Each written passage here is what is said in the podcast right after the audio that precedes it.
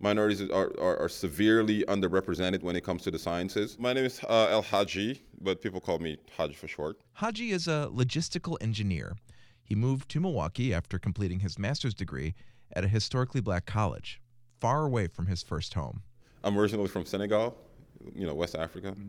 but I moved to the U.S. when I was 19 to go to college uh, in, in Memphis, and uh, I've stuck around since. Wow. Yeah, met my wife in college and got married and you know, signed my life away. That's, that's Haji and his wife practice Islam, and besides his work as an engineer, he also has a side hustle. He's the executive director of Maruf Youth Innovation Center. It's a grassroots, faith based organization that just opened this month at 21st and Hampton.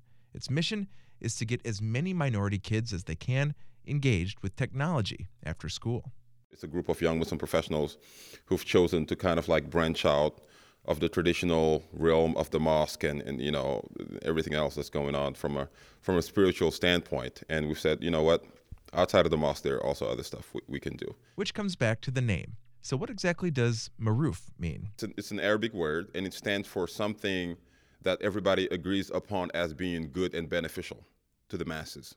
That's that's what it really means. Well, show me around a little bit. So we're all right. So right yeah, we might as well start here. The space is huge. It's a former Ace Hardware store that has been completely remodeled. Inside, there's modern furniture, trendy gray floors and paint, inspirational quotes, and of course, tech.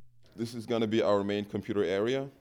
You know, um, um, we're going to have laptops all throughout connected into the internet and, and, and allow the kids to come in there and you know do research for their papers or you know just browse, chill out, you know, hang out. Then we walk to the other side of the building. So here's a gym. Very excited about that. So this is our Muhammad Ali gym, and uh, we're going to be having martial class classes here. We're going to do boxing and kung fu. Combining tech, fitness, and fun, Haji says, is Maruf's mission, and it's a far cry from what the building was originally slated to become. I'm glad we're able to show that other things are possible. That's Milwaukee Common Council President Ashanti Hamilton.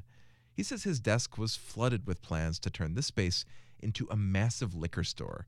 It was a plan he passionately fought against. There's a lack of innovation and creativity um, that we seem to, to, to, have in the city, that all of the places um, uh, that seem to be vacant, the first retail outlet place that you would want to try to explore is selling of alcohol.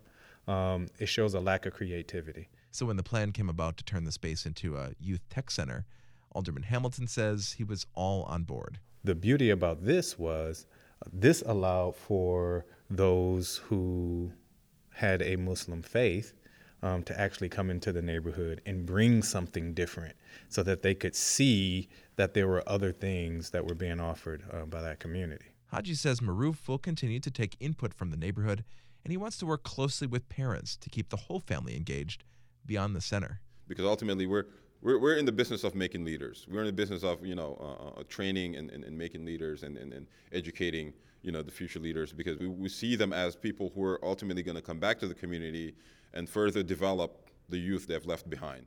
For a full list of programs, just visit marufmilwaukee.com. That's M A R U F Milwaukee.com. I'm Nate Imig for 889.